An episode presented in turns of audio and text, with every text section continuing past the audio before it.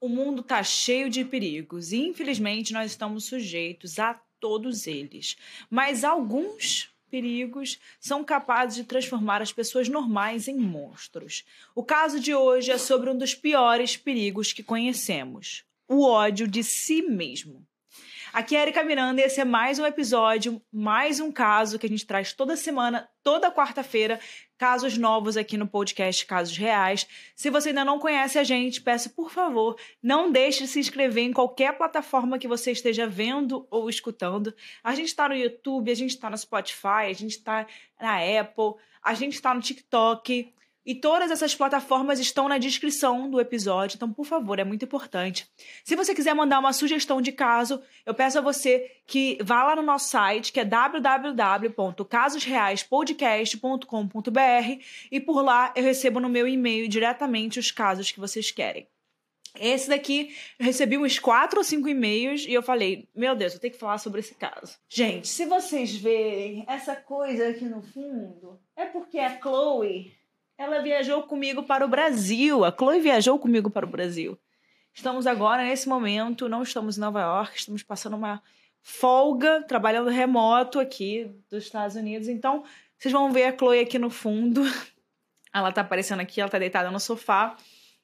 Ó, aqui, ó. Tá vendo? Mas enfim, voltando pro episódio.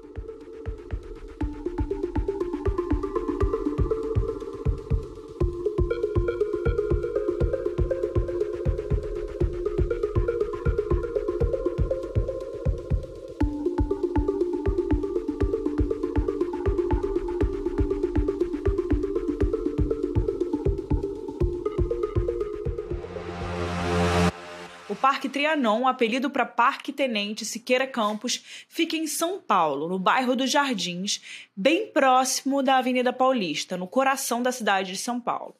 E é uma área verde de aproximadamente 50 mil metros quadrados, com vegetação exuberante, cheia de árvores nativas e estrangeiras. É considerado por muita gente um refúgio na selva de pedra, um lugar de calma, tranquilidade e diversão com diversos caminhos ali que você pode caminhar, pequenas trilhas.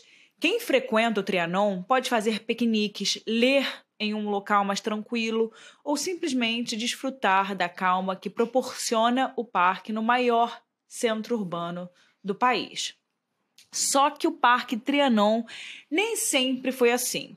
Ele já foi um local bem temido, um cenário literalmente de filme de terror para muitas pessoas.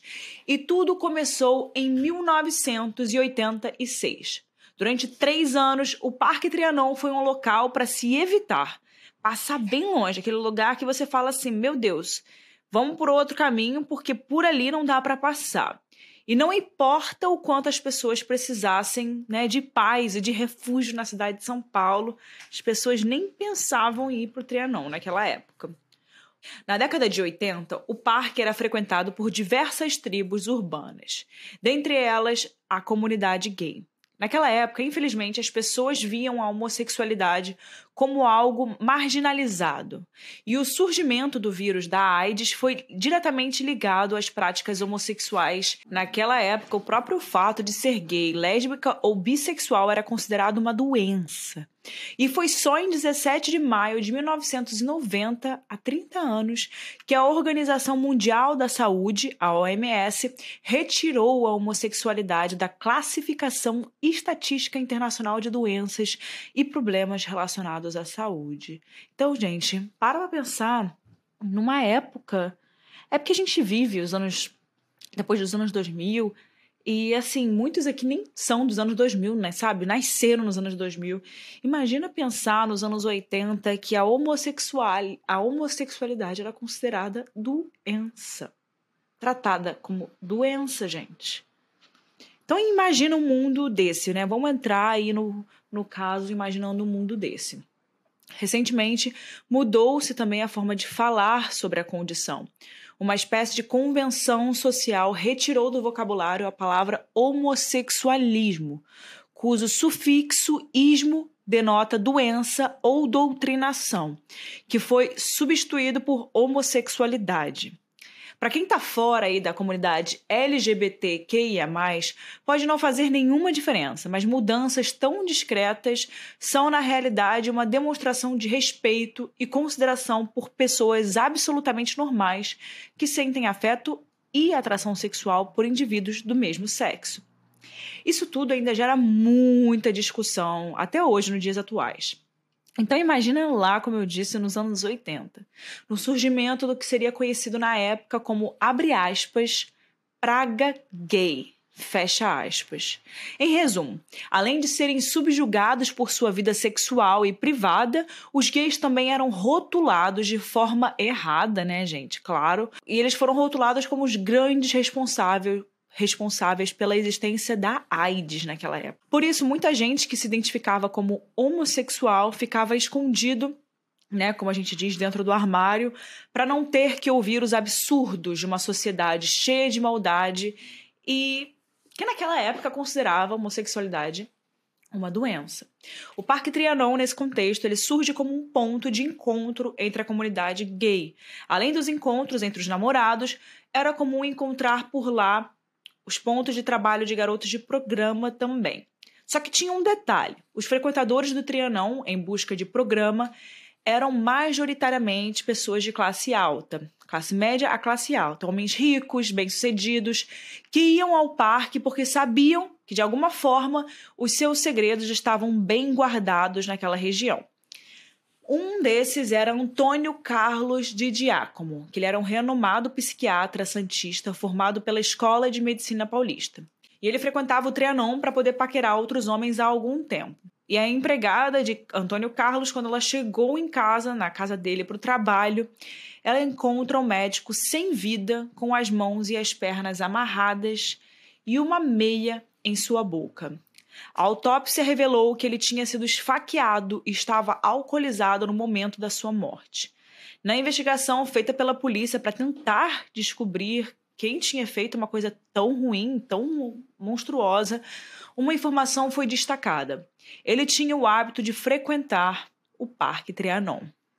E com o passar do tempo, esse seria uma coisa ali, ó, um, um detalhe fundamental para o inquérito policial. A morte do doutor Antônio, que trabalhava no Hospital do Servidor Público, gerou uma, uma comoção muito grande entre amigos e colegas de trabalho, mas não foi parar na primeira página dos jornais da época. E esse foi um dos grandes problemas dos anos seguintes à morte de Antônio e talvez até anteriores a ela. As pessoas enterravam com tristeza os seus entes queridos, seus amigos, mas aqueles que de fato sabiam da homossexualidade deles não queriam mais investigações acerca da morte. Eles tentavam ali só enterrar e não fazer mais nada, porque eles sabiam que eles eram homossexuais e não queriam divulgar por aí depois da pessoa ter falecido. E os que não sabiam não queriam de jeito nenhum que seu parente se fosse parar na imprensa com essa teoria ali do Parque Trianon. As pessoas achavam que a revelação da sexualidade e uma possível investigação criminal que tornasse essa condição pública poderia manchar o nome não só da pessoa que faleceu, mas como também de toda a família daquela pessoa que faleceu.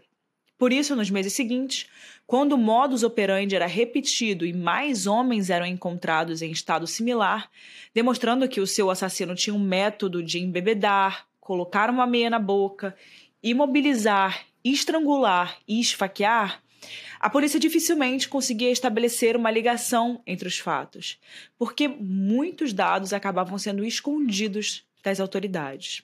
No dia seguinte, também em uma região nobre de São Paulo, o diretor teatral Manuel Heraldo Paiva, o Maneco, foi encontrado morto. Seu corpo já estava em estado avançado de decomposição, demonstrando que a sua morte tinha sido há alguns dias. Mas ele tinha a mesma assinatura mãos amarradas, pano na boca, uma corda no pescoço feita com pertences da vítima e tudo como foi feito com Antônio e com muitos objetos de valor furtados. Anos depois da descoberta do serial killer, ficamos sabendo que o primeiro assassinato com essa assinatura registrado na polícia foi o do decorador José Liberato, ocorrido em dezembro de 86. Zezinho, como era conhecido pelos amigos, tinha 66 anos quando foi encontrado morto em sua casa, que ficava em um bairro nobre da cidade de São Paulo. Ele tinha um lençol entre as pernas e uma echarpe amarrada na boca que o proibiu de respirar. O homem também tinha uma corda no pescoço e estava com as mãos amarradas na altura do peito, e todos os materiais utilizados nessa imobilização eram pertencentes à vítima. Ou seja, nenhuma corda, fio, nada foi levado para o local. O assassino foi à casa do Zé, do Zezinho, com ou sem intenção de cometer o crime e improvisou ali o ato com o que encontrou pela casa. E quando ficou claro que havia um maníaco matando pessoas do mesmo perfil, ou seja, homossexuais bem-sucedidos que frequentavam o Parque Trianon em busca de programas sexuais, uma das suspeitas é de que fosse um crime de ódio contra gays, talvez cometido até por um policial que soubesse das atividades ali que aconteciam no parque e que quisesse eliminar esse público. E para piorar, a sociedade não parecia estar preocupada com quem estava tirando a vida desses homossexuais, já que muita gente achava até bom que a praga gay, né, como a AIDS era conhecida na época, fosse diminuída com essas mortes é bem complicado esse pensamento, né? É bem complicado pensar que as pessoas tinham essa mentalidade, mas era de fato o que acontecia naquela época. O que deixava o caso sempre em segundo ou terceiro plano nas prioridades de investigação. Quando uma nova morte acontecia, nesses moldes, do mesmo jeito, nem sempre a notícia ganhava os jornais, ou até mesmo nem era compartilhada entre a própria polícia, para evitar o falatório social sobre as práticas sexuais daquela vítima, né? Só para ter uma ideia, quando o acusado foi levado a júri por esses crimes, ele não foi sentenciado por todos os crimes. Porque, ainda que se soubesse que ele, que ele cometeu mais assassinatos, as famílias das vítimas queriam tirar dele essa responsabilidade, porque se ele era um maníaco que matava gays, ele não poderia ter matado o fulano de tal né, que não tinha, né, se assumido, que ninguém sabia o que ele, né, o, que, que ele fazia da vida privada dele. Então, aquele maníaco ali não tá, não tá ligado com a morte do meu tio, do meu pai, do meu, entende? Enfim, é até difícil a gente conseguir citar nominalmente suas 13 vítimas conhecidas, e podem ter até mais, porque esses dados são vagos Infelizmente, as famílias, famílias inteiras desistiram da investigação ou fizeram de tudo, como eu disse, para esconder, de fato, né, um pai, um filho ou um tio que tinha morrido nas mãos desse maníaco, só para não ligar a pessoa à homossexualidade e tudo o que isso implica nos anos 80. Porém, algumas famílias resolveram não deixar o caso cair no esquecimento e impunidade e a irmã de Antônio de Giacomo, aquele médico, foi até o fim na busca por justiça. E uma das informações que ela deu à polícia foi crucial nas investigações. Ela disse que, olhando o registro telefônico do seu irmão, uma ligação foi feita na noite da sua morte para a cidade de Bebedouro, que fica no interior de São Paulo. A polícia foi ao local registrado nesse número telefônico, que era um bar lanchonete, e a polícia questionou o dono do estabelecimento sobre a origem dessa ligação. E por incrível que pareça, a pessoa disse na hora que se lembrava de quem tinha sido. Ele disse, entre aspas, foi meu amigo Pilo, fecha aspas. E ele também deu uma foto de alguns anos antes para os policiais, que reconheceram ali aquela fisionomia que era uma pessoa que frequentava ali o Parque Trianon. Talvez um maníaco do Trianon, como ficou conhecido, não tivesse sido encontrado jamais se não fosse por um erro que só é cometido pelo criminoso arrogante, que tem certeza absoluta que jamais vai ser pego por causa de dinheiro. Um aluno da USP de 19 anos tinha ido ao Trianon em busca de um programa e encontrou um rapaz que, mesmo sem realizar o programa, furtou dele documentos do carro e dinheiro. E muitos antes dele não procuraram a polícia por causa da vergonha do escândalo que causariam. Mas o estudante ele não tinha medo das ameaças e chantagens que ele recebia desse menino que furtou ele, é, e esse garoto de programa que furtou ele, e foi atrás das autoridades. Ele contou exatamente o que tinha acontecido E os policiais juntaram as peças. Ou seja, era um menino que estava ali tentando procurar um, um programa com algum outro homem. Não, não rolou nada, não aconteceu nada, porém ele foi furtado. E ele se aproveitou disso e ficou chantageando ele ali, pedindo dinheiro, dinheiro, dinheiro, senão ele ia contar para a polícia, senão ele ia contar para todo mundo, né? Ia divulgar que ele era gay. E aí, os policiais juntaram as peças. Peça 1, o homem de bairro nobre buscando garoto de programa no Trianon. A peça número 2, assassinatos foram cometidos com gays que frequentavam o Trianon. Peça 3, um desses assassinatos tinha ligação direta com um tal Pilo, que era gay e frequentava o Trianon. Peça 4, a polícia tinha uma foto de Pilo e mostrou essa foto para a vítima, para esse garoto, que reconheceu na hora o chantagista que tinha levado seus documentos. Juntos, policiais e vítimas prepararam uma emboscada. O estudante entrou em contato com o garoto de programa que novamente ameaçou ele e marcou um encontro com ele para poder dar dinheiro em troca ali do que eles tinham prometido. E eles utilizaram, nesse encontro ali, a polícia utilizou uma escuta junto com o menino que estava sendo chantageado. Então ele foi preso em flagrante ali naquela hora que eles marcaram o encontro e na prisão acabou falando tudo. E essa vítima, né, que graças a Deus não perdeu a vida e que escolheu não se calar, foi crucial para parar um dos maiores serial killers que o Brasil já viu. Foi por causa desse estudante que São Paulo conheceu um monstro que atormentava os frequentadores do Trianon. Seu nome era Fortunato Otton Neto. Ele tinha 22 anos quando foi preso por extorsão e furto. Fortunato nasceu em setembro de 1977 e teve uma infância difícil, segundo o que ele dizia. E a sua história é um pouco confusa porque ele contava uma coisa e os outros poucos registros que existem sobre ele não confirmam as versões. Por isso, o que eu vou falar agora sobre a infância dele é o que eu encontrei nas fontes, vídeos, revistas, etc., que estão disponíveis de acesso público. Mas caso essas informações sejam sejam imprecisas ou incorretas e você tiver alguma informação confiável para que a gente refine a nossa pesquisa, deixa aí nos comentários. Ele fugiu de casa muito cedo, entre os 8 e 10 anos de idade, porque o seu, porque segundo ele, o seu ambiente familiar era disfuncional e tóxico, cheio de abusos psicológicos e físicos. Isso porque, além de começar a falar só por volta dos 5 anos, o que atrasou o seu desenvolvimento escolar, ele também já tinha traços que demonstravam homossexualidade. E a sua mãe era muito religiosa. O pai ainda era conservador, extremamente conservador. E não deve ser nada fácil ser uma pessoa diferente nesse ambiente, não é? Então ele fugia. Os seus pais o buscavam, até que os pais pararam de buscar por ele. E ele foi morar na rua. Só que nesse ambiente não é, só que esse ambiente não é nada amigável e, tranquilo. Infelizmente, em situação de rua, ele foi violentado por um caminhoneiro. O que ele diz que foi um dos incentivadores para ele realizar abuso. Por morar na rua por muito tempo, para sobreviver a esse cenário, ele começou a usar drogas e se prostituir. Durante a adolescência, o Fortunato teve ali um histórico de delinquência, com pequenos furtos, e a maioria em decorrência da sua situação de fome e vício. Em 84, ele é pego em flagrante durante um roubo e ele vai para a casa de custódia de Taubaté, que na época era conhecida como a FEBEM. Em um determinado momento, ele pede sua saída para cumprir a pena em casa, em regime de prisão domiciliar.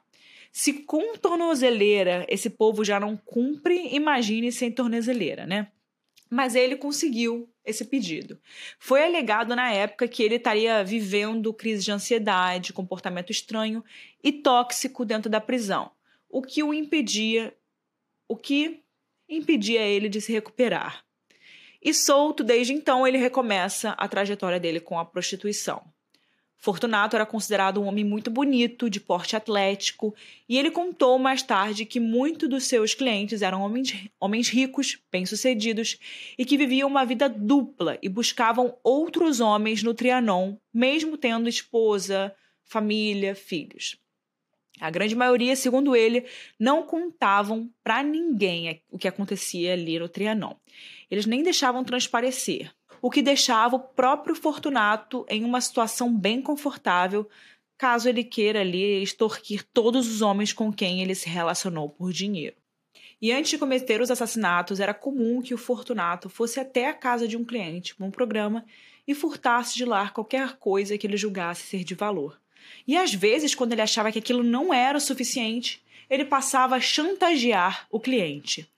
E se ele não pagasse pelo silêncio do garoto de programa, a sociedade conheceria a vida dupla daquele homem.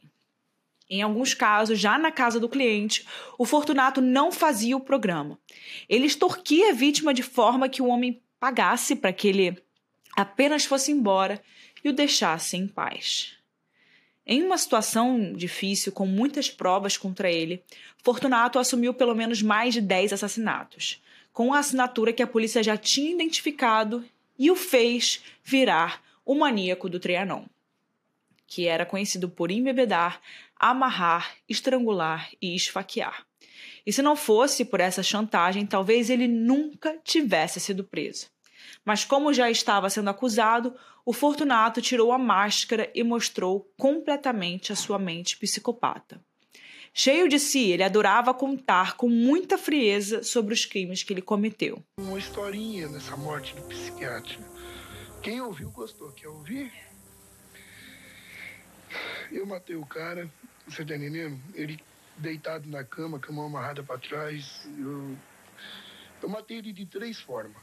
Eu fiz ele beber um litro de vodka, um litro cheinho, eu derramava num copo e ele bebia. Fiz ele beber um litro de, de, de vodka, um litro de uísque, um litro de licor. Tanto que no, no laudo do IML deu 8,9 graus de alcoolismo no organismo dele, vai até 10 graus, né? O, o, delegado falou que se ele não morresse das duas, dos outros, das duas outras formas, ele ia morrer por causa do álcool no organismo que não ia aguentar. Depois eu estrangulei ele, você tá entendendo? Depois ainda dei mais, mais quatro facadas. Tanto que no dia do júri, quem estava lá deu risada. Porque o juiz falou que eu dei três facadas no cara. Eu falei que é mentira e que eu provava que era mentira. Ele falou, como que o senhor prova? Eu falei, eu provo, doutor, que eu dei quatro, não foi três. Aí ele ficou me olhando, né? Eu expliquei para ele. Você não vai ficar impressionada? Eu dei uma facada em cima do coração dele, tá? Aí quando a faca entrou, a faca entortou. Eu tirei a faca. Nessa altura já tinha dado uma no abdômen, né? Aí eu desentortei a ponta da faca, assim, tinha entortado um pouquinho, limpei com o lençol ali para mim ver onde estava o buraco. Peguei com a lâmina, encostei a faca e bati em cima e foi até o cabo e eu tirei ainda de mais um no pescoço dele. Aí peguei o pulso dele para ver se ele estava morto. Falei, o cara estava morto há mil anos. Você tá entendendo? Aí disse ele deitado na cama, eu cobri ele, você tá entendendo? Fui no banheiro, tomei banho, sabe como é que é? Ele tinha um creme lá, eu quis inventar de passar no rosto e tal. Aí fui pra cozinha, você tá entendendo? Abri a geladeira porque me deu fome. Não a morte, mas por causa que hora que eu cheguei no apartamento dele de madrugada, a gente cheirou, né? Aí eu dormi um pouquinho, nessa, aquele susto que eu levei, aquele baque que eu levei, depois eu tomei um banho e me deu fome. Aí eu abri a geladeira e tinha um queijo, esse tipo de queijo fresco, né? Aí eu meio apavorado, procurei a faca e não achava, né? E a faca que eu tinha matado, ele estava embaixo do travesseiro. Eu fui lá, peguei a faca, pus na torneira, lavei a faca. Lavei bem lavado, lógico. Aí comparti o queijo com aquela faca. Pus, depois eu tava com a calça de jeans, né? Pus a faca no bolso, fui embora. Entendeu? Com essa mesma faca eu fiz tudo isso dizer pra você que isso eu acho normal, você não vai acreditar, né? Mas você não é obrigado a acreditar. Você já matou alguém? Mata que você vai ver se. Fortunato é suspeito por pelo menos 13 mortes, confessou 10, mas foi sentenciado por apenas 5 assassinatos. E por esses 5 assassinatos, ele pegou uma pena de 8 anos de prisão. Mas antes de falar dessa sentença, que parece piada e demonstra o completo descaso que a justiça teve em relação às vítimas, é preciso dizer que ele foi considerado semi-imputável pelo juiz. De acordo com exames psiquiátricos feitos anteriormente pela perícia, ficou entendido que Fortunato tinha uma conduta psicopata quando ele estava com surtos mentais, e esses surtos tinham o poder de transformá-lo em uma outra pessoa. Funcionava mais ou menos assim: fora do surto, ele era uma pessoa normal, assumidamente homossexual, agradável e não significava perigo para ninguém. Mas durante esses surtos, que podiam durar horas ou dias, ele se tornava muito perigoso, pois ele tinha um ódio mortal dos gays a quem ele mesmo responsabilizava pela AIDS. E esses surtos também seriam a razão pela qual ele apresentava um comportamento narcisista e até afrontoso quando era relação à polícia. Teve até uma vez que ele fez uma ligação, um telefonema, na casa de uma das vítimas. E esse, esse caso foi interpretado como um sinal claro de provocação para a polícia, né? Tipo, prenda-me, sabe? Eu tô aqui, vocês não me pegam porque vocês são lentos, idiotas. É tipo isso. Então, para o juiz, ele tinha ciência dos seus atos sádicos, mas nem todos eles foram cometidos em perfeito estado mental. E com isso, ele acabou sendo encaminhado para um presídio normal em vez de uma instituição psiquiátrica para ele cumprir esses oito anos de prisão. E de lá, ele nunca mais saiu, já que Fortunato morreu antes de terminar ali os oito anos. O maníaco do Trianon foi derrubado por uma broncopneumonia, que se complicou em decorrência de Fortunato ser HIV positivo. Hoje as pessoas se lembram dele como um homem frio e como um histórico que demonstra o estrago que uma infância de abusos pode causar não apenas para uma pessoa, mas para toda uma sociedade. Nem toda pessoa que sofre violência na infância se torna psicopata, mas é muito difícil encontrar um psicopata que teve uma infância tranquila e feliz. Fortunato chegou a dizer que ele matava aqueles homens porque eles eram gays, embora ele também fosse gay. Mas ele não gostava, abre aspas, desse tipo de gente, fecha aspas. Eu não sou da área de saúde. E o que eu falo não tem nenhuma validade científica, mas para quem vê de fora, parece que Fortunato Bottom Neto assassinava pessoas que refletiam quem ele, era, quem ele mesmo era, ou quem ele queria ser. No caso, uma pessoa poderosa, socialmente respeitável e com meios financeiros que garantissem que ele pudesse viver a melhor vida, bem diferente da vida que ele vivia quando ele fugiu de casa ainda criança. Esse é o caso de hoje e antes de terminar o caso, eu vou dar minha opinião. Vocês sabem, se você escuta o casos reais, você sabe que eu não gosto de trazer casos de maníacos, serial killers e etc, porque a gente não tem muito o que discutir. Porém, eu sei que vocês têm curiosidade com esses casos. A gente fica mesmo muito curioso como existem mentes assim no meio da nossa sociedade. E que muitas vezes essas pessoas têm ataques. E elas podem ser pessoas normais para algumas outras pessoas que não viram essa pessoa no surto. É, eu acho que o Fortunato, ele realmente teve uma infância muito dura, porém, ele não não acho que essa seja a razão para ele ter feito o que ele fez. Não acho que foi a infância. Eu acho que ele tinha com muita clareza o que ele estava fazendo e o que ele queria fazer. Ele viu ali uma oportunidade realmente de fazer dinheiro, uma oportunidade dele conseguir ganhar dinheiro com uma situação que a gente vivia no Brasil naquela época e especificamente naquele parque. Então ele foi um oportunista. Ele foi literalmente um oportunista. Ele pegou era a época certa, o momento certo e tudo agia a favor dele. Então, eu acho que ele realmente foi um oportunista. Eu não quero saber muito a sua opinião, o que você acha.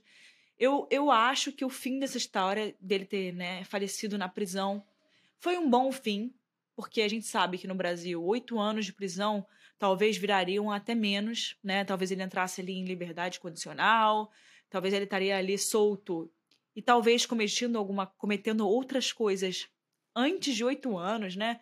Imagina, olha a quantidade de vítimas que você tira a vida e você vai para casa para prisão por oito anos.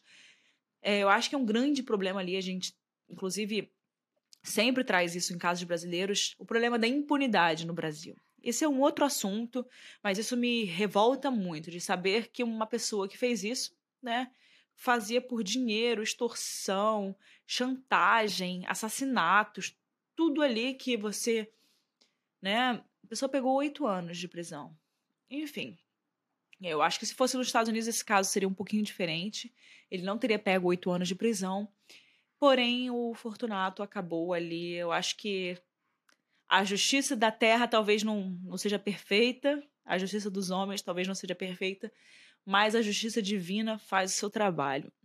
Eu quero muito saber a opinião de vocês. É, eu acho que esse caso não tem muito o que discutir. Ele realmente ele era um psicopata, isso é claro. Ele era um serial killer é, e ele tinha prazer em fazer o que ele fazia. Isso é claro, é fato. Ele realmente tinha desejo e tinha prazer cometendo as coisas que ele cometia. E se ele fosse solto, ele iria continuar fazendo. É mais forte que ele. Então é isso, eu quero saber a sua opinião. Não deixe de comentar aqui embaixo, eu adoro ver a opinião de vocês. E é isso, vejo vocês semana que vem em mais um episódio do Casos Reais. Se você quiser ver um caso específico aí, me manda no site que eu consigo ver. Mas primeiro, antes de mandar o caso que você quer, confere para ver se eu já não falei sobre esse caso, porque tem vários casos aí que eu já falei, mais de 100 casos aqui. Então é isso, vejo vocês semana que vem em mais um episódio do Casos Reais.